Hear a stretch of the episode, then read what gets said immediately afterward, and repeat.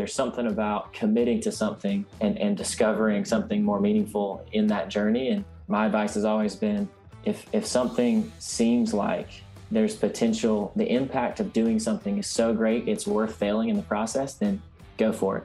And along the way, you might just discover that you're extremely passionate and there's an incredible opportunity. That was our story. Welcome back to another edition of Be the Change Georgia, brought to you by Be Local Georgia. I'm Nathan Stuck, and I'm passionate about amplifying the voices of the amazing leaders surrounding the B Corp community in the Southeast who are showing how making a profit and making a difference aren't mutually exclusive ideas. Today, there are more than 4,000 B Corps across 75 countries and 150 industries, unified by one common goal transforming the global economy to benefit all people, communities, and the planet. If you want to learn how to plug into our purpose driven business community alongside the inspiring leaders we feature on this show, check us out at belocalgeorgia.com and we'll hope to meet you at our next event. Today, I had the pleasure of sitting down with Chris Chancey, the CEO of Amplio Recruiting, headquartered right here in Clarkston, Georgia. In this episode, you'll hear Chris talk about his own journey to finding purpose, how he's helping the refugee community find both purpose and dignity, and how he works with mission driven companies across industries to connect them with such a talented workforce. So, without further ado, let's jump right into this episode with Chris Chancey. What do you wish everyone knew about your professional purpose and what ultimately drives your say your professional and your personal why? We have a staffing agency where we place refugees into jobs around the country. No one gets into the staffing business to make a lot of money. You, you can right? And there are people who have. In fact someone came up to me the other day and they're like i heard you're in staffing and uh, i've got a client who's in staffing and they uh, they're paying me a lot of money to do this and that. I'm like, well, that's that's probably not how we're going to approach things, right? I, you, you don't get into this business if your professional why is to make a lot of money. The margins are are are thin, but it's a great industry to be in if you want to have impact on people's lives. And so we're in this business because we get to engage with a lot of refugees who've come to the U.S. who are in a very vulnerable place and they need a job to really be able to start again and be able to reestablish dignity they've lost on their journey and have a chance at a more stable future for them and their family.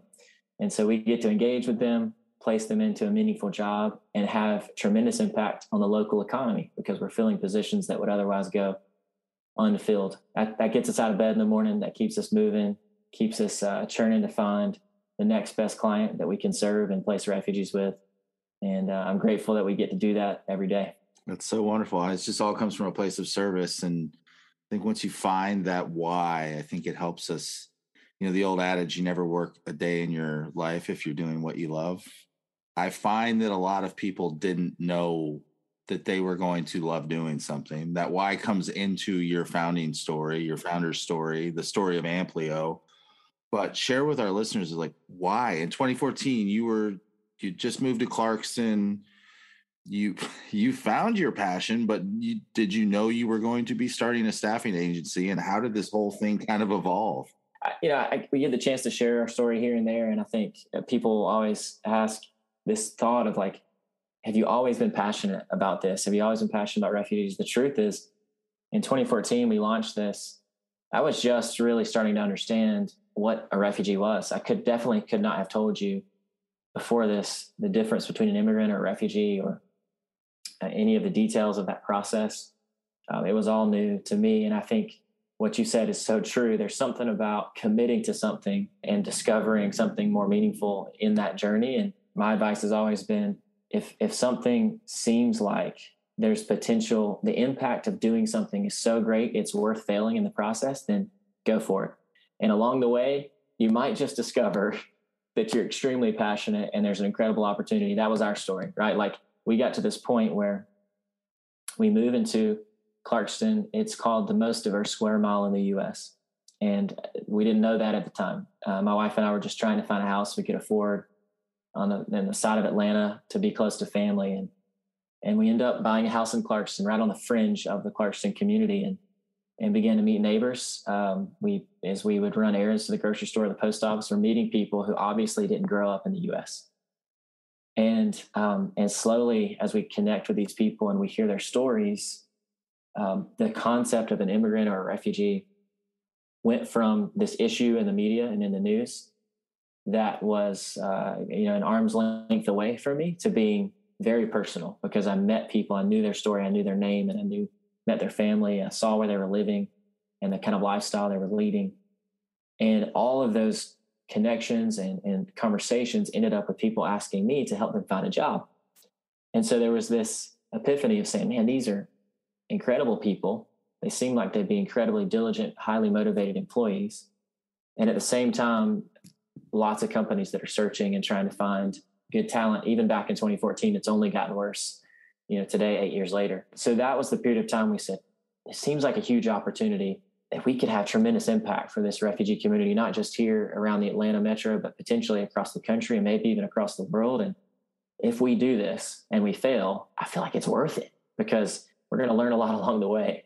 And so uh, we had failed at a few other businesses up to that point, and so we said, let's go all in, and and uh, I'm glad we did. I'm glad we put our yes on the table, and have made a billion mistakes along the way, but thankfully none of them kicked us out of business. And and along the journey, we've been able to place thousands of refugees into jobs as you've transitioned from people that you met here and there, like you have grown outside of Clarkston, what's fundamentally changed for the business? And I know you hinted a little bit at the whatever we want to call it, the great resignation, the great employee awakening.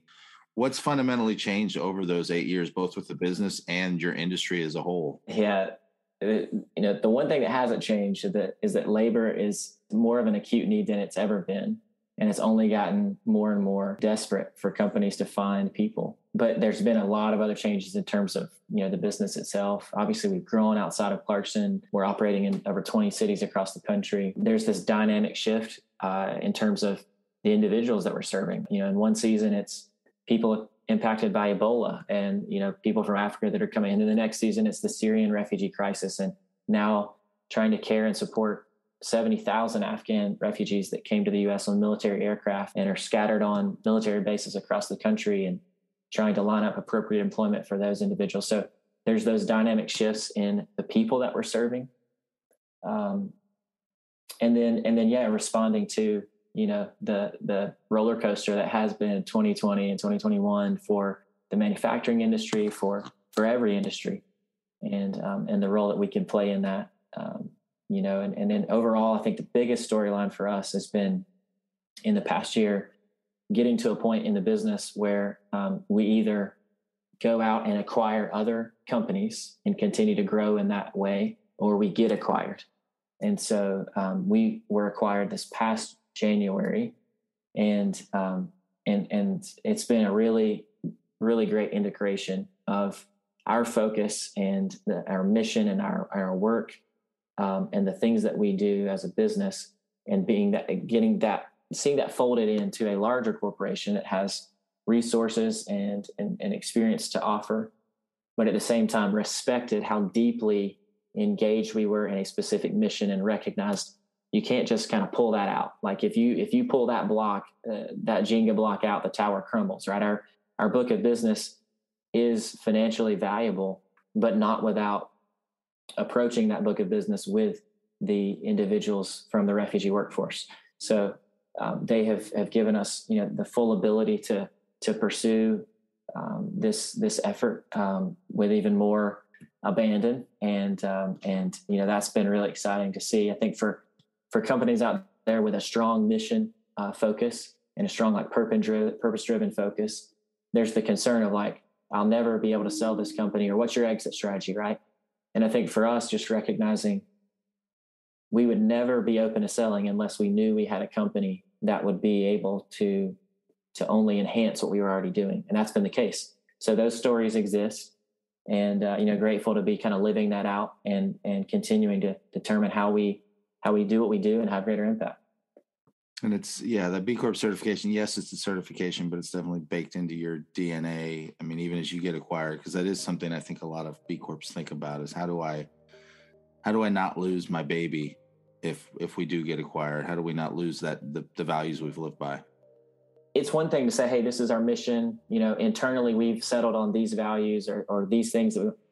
here's this this third party kind of outside uh, agency that has has given us a very rigorous assessment and here's how we where we fall on that assessment. And we do that annually. So as a as a as a company looking to acquire us uh, these are the standards that we uphold you know? And it's not just like we made these decisions and they can be changed. No we we, the, we are being measured by an outside uh, uh force and accountability that you know allows us to continue to uphold these things. Here's what we stand for. And uh, and so that was respected from day one which i think is you know there's so many values to the whole you know certification but i think that's one of those that maybe is a is discussed on a, a less frequent basis but that was really important for us to, to be able to point to that and say this is where we stand not just our own internal uh, measurement. And you know let's just say it out loud right? Like it's a lot easier for us as a service company to get the certification that it is for some companies out there that are in manufacturing or other types of businesses where it's extremely difficult based on the you know the products you use or the type of industry you're in um, it's not easy for anybody but it's a lot easier for us and so uh, to, to, to, to get that certification and hold to those standards and expect that would remain the case no matter who came to, to look at us was, uh, you know, was, was something that we were really proud of. Yeah, and the and you touched on that, you know, that sometimes it is more difficult or you know, it might not be feasible at the moment, but you're working with all kinds of companies that probably are at least on that journey to getting better that are hiring, you know, from Amplio that so they're staffing their businesses and they're running their businesses. So there's some mission value, mission based values within those companies. What do you wish that more companies understood or the approach that maybe they could take to diversity, equity, inclusion, even in a manufacturing company, um, and not just necessarily, uh, I guess, well, with diversity, equity, inclusion, broad scope in mind, but also with the refugee workforce. We get contacted by by companies, you know, every week, right? They're reaching out, and especially in a season like right now, desperate for employees. And it's it's at the point where it's fairly easy to tell those who that's purely it. They're just desperate for employees versus those who they're desperate for employees, but they have a very strong culture and they have an environment that they've been investing in for years to create eh, opportunities for those that would would give them a chance and would step on their team to realize, man, this is a place where I can thrive, I can flourish, I can be my full self, I can bring all that to the table. And so I think for companies that want to just flip a switch and say, uh, all of a sudden we don't have enough people. Let's go get some more people. And it's a very transactional approach. And there's so many reasons why that might be the case. Um, it's going to be hard to to fill those jobs especially in, a, in a, time like it is right now and keep people in the job right? Whereas if you've been investing over the years it's natural that um, you know you're going to come to a company like us uh, like we just did this morning for a company in georgia um, that's kicking off a, a partnership with us. They said, hey, before we hire anybody on, we would love to do a training and just make sure that we understand some of the things that we need to be doing before anybody even shows up to make sure that this is successful. You would think that every company would ask for that, but unfortunately, a lot of them don't. Um, uh, another uh, national client we just kicked off with a few weeks ago, this the exact quote was, "We want to roll out the red carpet for these guys." Now, I love that mentality, and that's unfortunately uh, somewhat unique. Um, most often, it's we're going to throw these individuals into the same process we throw every other person and expect them to come out of our onboarding and be, you know, a tenured employee with our company. And and you know, we're all different. We all come from different backgrounds and experiences. And if you're not making a little bit of investment to to to tailor your onboarding experience to people's specific backgrounds and cultures, you're probably going to miss out on what would be the long term engagement with that employee. We cover some pretty simple and maybe even obvious things um, to to train companies and say uh, maybe spend a little bit more time on your on your onboarding. You know, maybe recognize some of the uh, the ways that you can improve communication that's not just verbal. Uh, and we walk through a few steps to help companies think about uh, a different culture and how to engage them. But if you're willing to make that investment on the front end, it'll pay dividends in the long run yeah and truly uh, empathize with the process too and be able to to understand and and recognize that this is different but i i love though those examples because that's the to me, those these are the businesses that will survive long term as as the world changes. It becomes smaller. Uh, these things become more valuable that no PR, no marketing firm, no branding agency can fix a bad onboarding process. They can't, you know, you can you can sure paint it nice in your recruitment ads, but you're still going to have the same turnover you had before when they get there and they didn't get what was promised as they were brought in. So, and I love that it's even trickled down to, you know, you think about, you know, the blue collar jobs of this country where we've we've somehow lost the respect or whatever you want to, whatever noun it is we've lost the respect we've lost the dignity in a you know lunch pail job that you know my grandpa had for 40 years at the same factory. And so it's nice to see that that is coming back and that there's a value for the work and there's a value for the person doing the work. Yeah that's a great way to to phrase it. I think it's easy to overlook that the fact that the food on our plates um, you know uh, we we joke in our office we we we serve a company that makes toilets um, we also serve a lot of food food service companies, and so we say from you know from toilet to table, like we're we're serving, you know, but but like it's so easy to just overlook the fact that you know all the things that we use on a daily basis, someone is working in a very hard uh, job day in and day out to to be a part of producing that, and some of it, yeah, it's overseas, but a lot of it, more and more, is coming back to to the states, and we need to have a labor force that can step into those jobs um, not just because they're the lowest paying or because nobody else, but because they're good opportunities for career development, and that those jobs can allow people to to to get established and to be stable.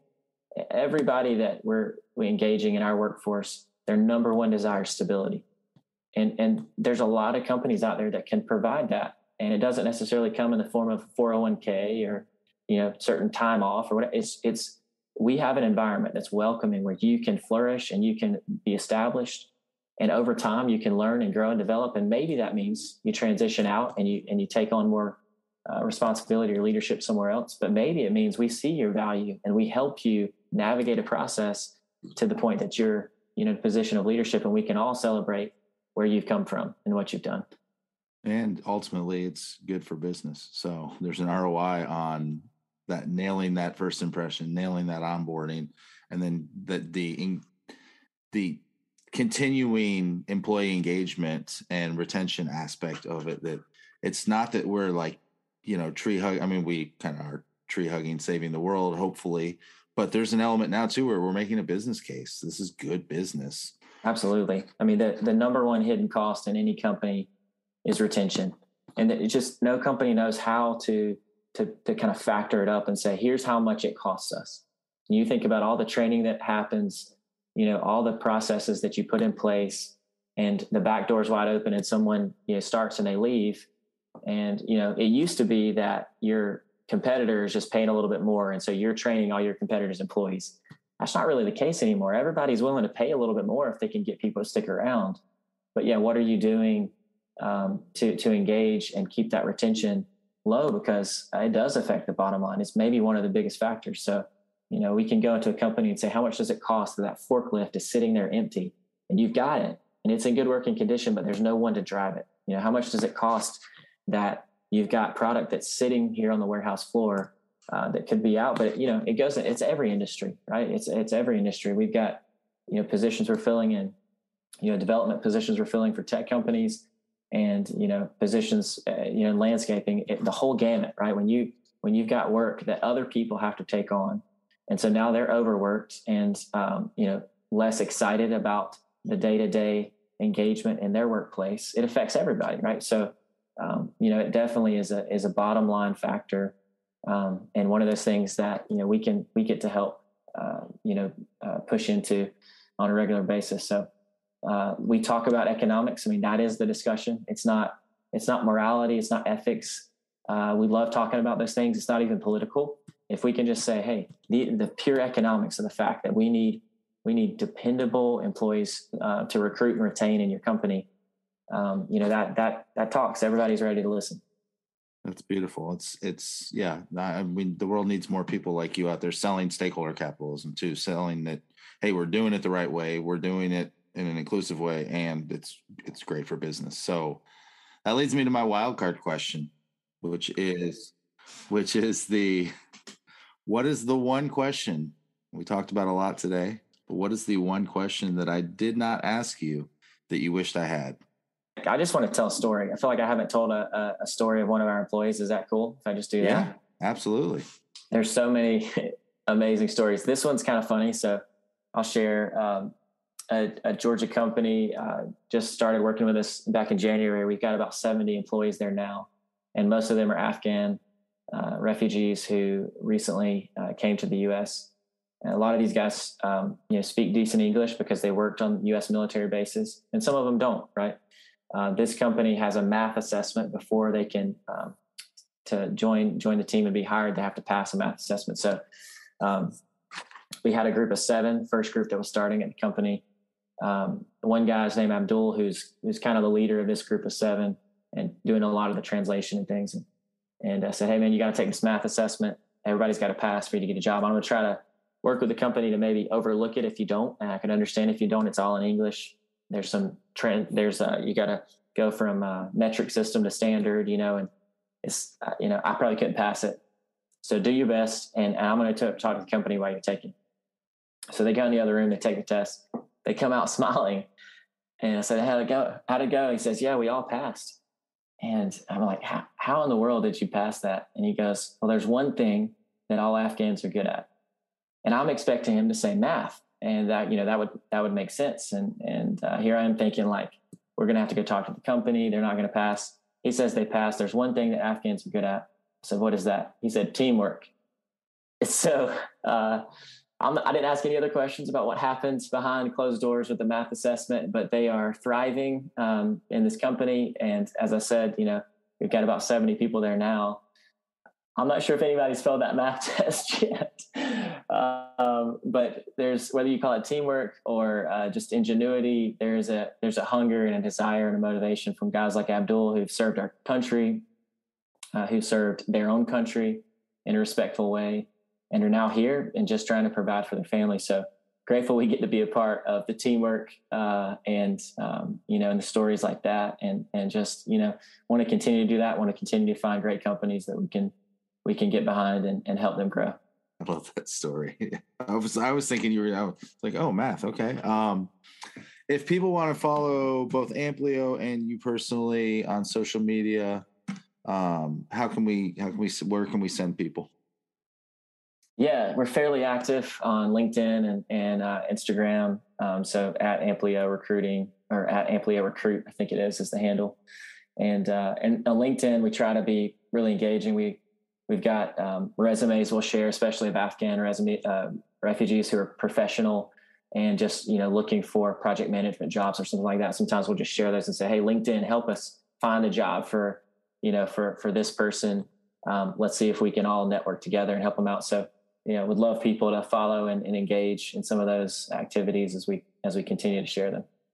Awesome. Well, thanks again. Always a pleasure, and always a uh, we you know we I don't even know if we had actually met the first time we had a meeting, but I'll forever be grateful since my first ever I'm like, we're gonna start be local and we're gonna have a meeting and and you stepped up and we were in the back room at Amplio's Clarkston office and you brought in some catered food from from one of the uh I think it was a one it was some somebody in the neighborhood. It was a, a Syrian food, I believe, and it was some of the most delicious.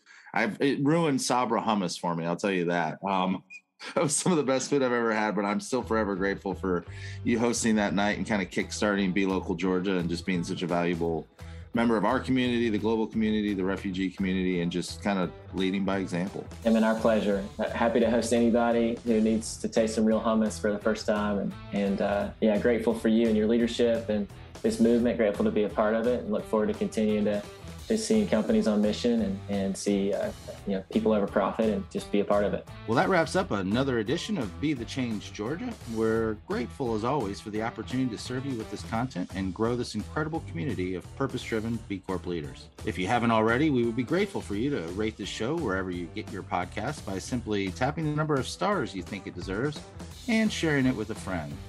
This helps us get the word out and continue to use our collective influence as a force for good. This podcast wouldn't be possible without the help from our production team at Chat with Leaders Media. Learn how you can launch your own podcast to grow your business at chatwithleaders.com. Thanks again for listening, and now go be a leader worth following.